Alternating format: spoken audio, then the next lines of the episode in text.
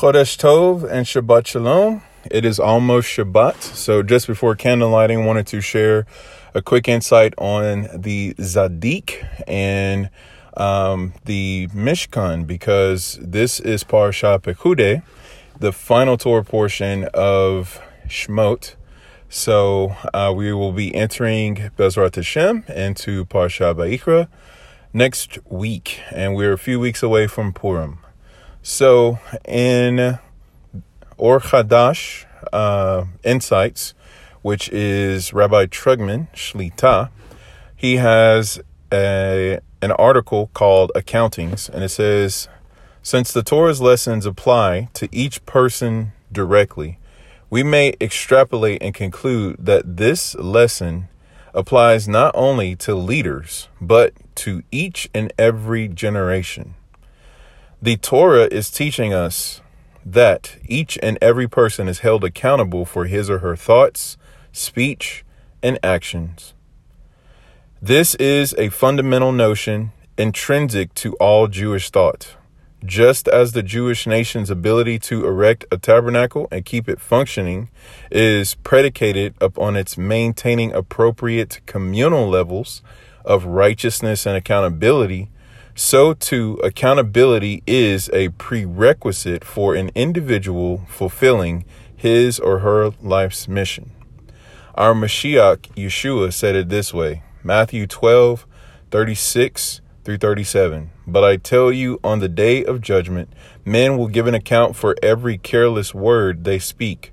For by your words you will be justified, and by your words you will be condemned. Also, it's important to note that it teaches in Jewish literature that the Mashiach will judge by smell.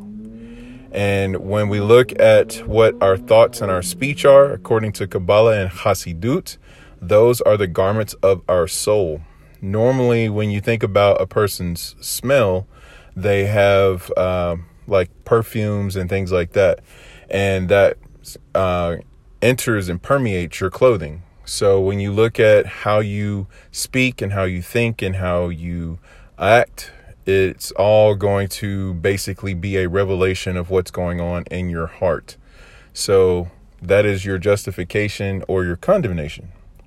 So, with the understanding of how the Mishkan was set up, and it was the week of inauguration that leads us from the book of Exodus into the book of Leviticus, there was a seven day setup and tear down process of the tabernacle and all its vestments. And on the eighth day begins what is known as Parsha Shmini. And the eighth day is uh, Shemoneh, which is eight. And this is the day that the fire came down uh, and consumed the altar, and also the same day that Nadav and Avihu, the sons of Aharon, were also consumed by fire that came out of the Holy of Holies as well. This was the first day of the offerings of the 12 princes that we'll read about later in Parsha Naso.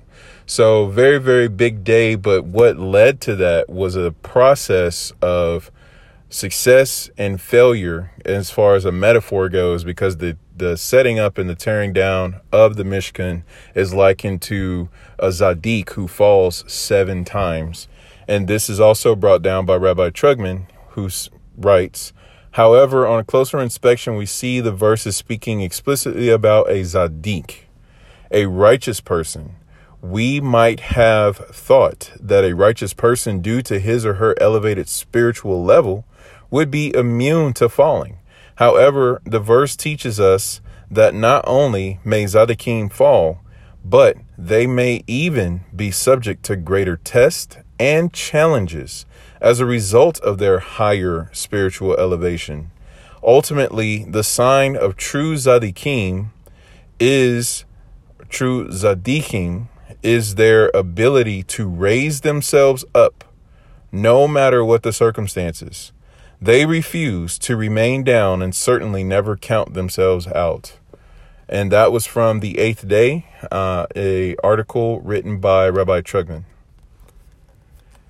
To which I would like to connect the Noam Elimelech Naso 377, translated by Arthur Green, which says this Any person who wants to benefit another cannot do so fully unless they're connected in total unity. You ever wonder why the Mashiach would say in the writings of John, Abide in me and I will abide in you. I am the vine and you are the branches. Which the Zadik is known as the trunk of a tree of branches. So it says, A Zadik must therefore connect to all the people of Israel in order to benefit them. Yet, how can the Zadik do this with a sinner, heaven forbid, which is chas v'shalom. So, in order for the Zadik to truly be unified with Yisrael, he also has to be united with the sinners of Yisrael, which are also known as enemies.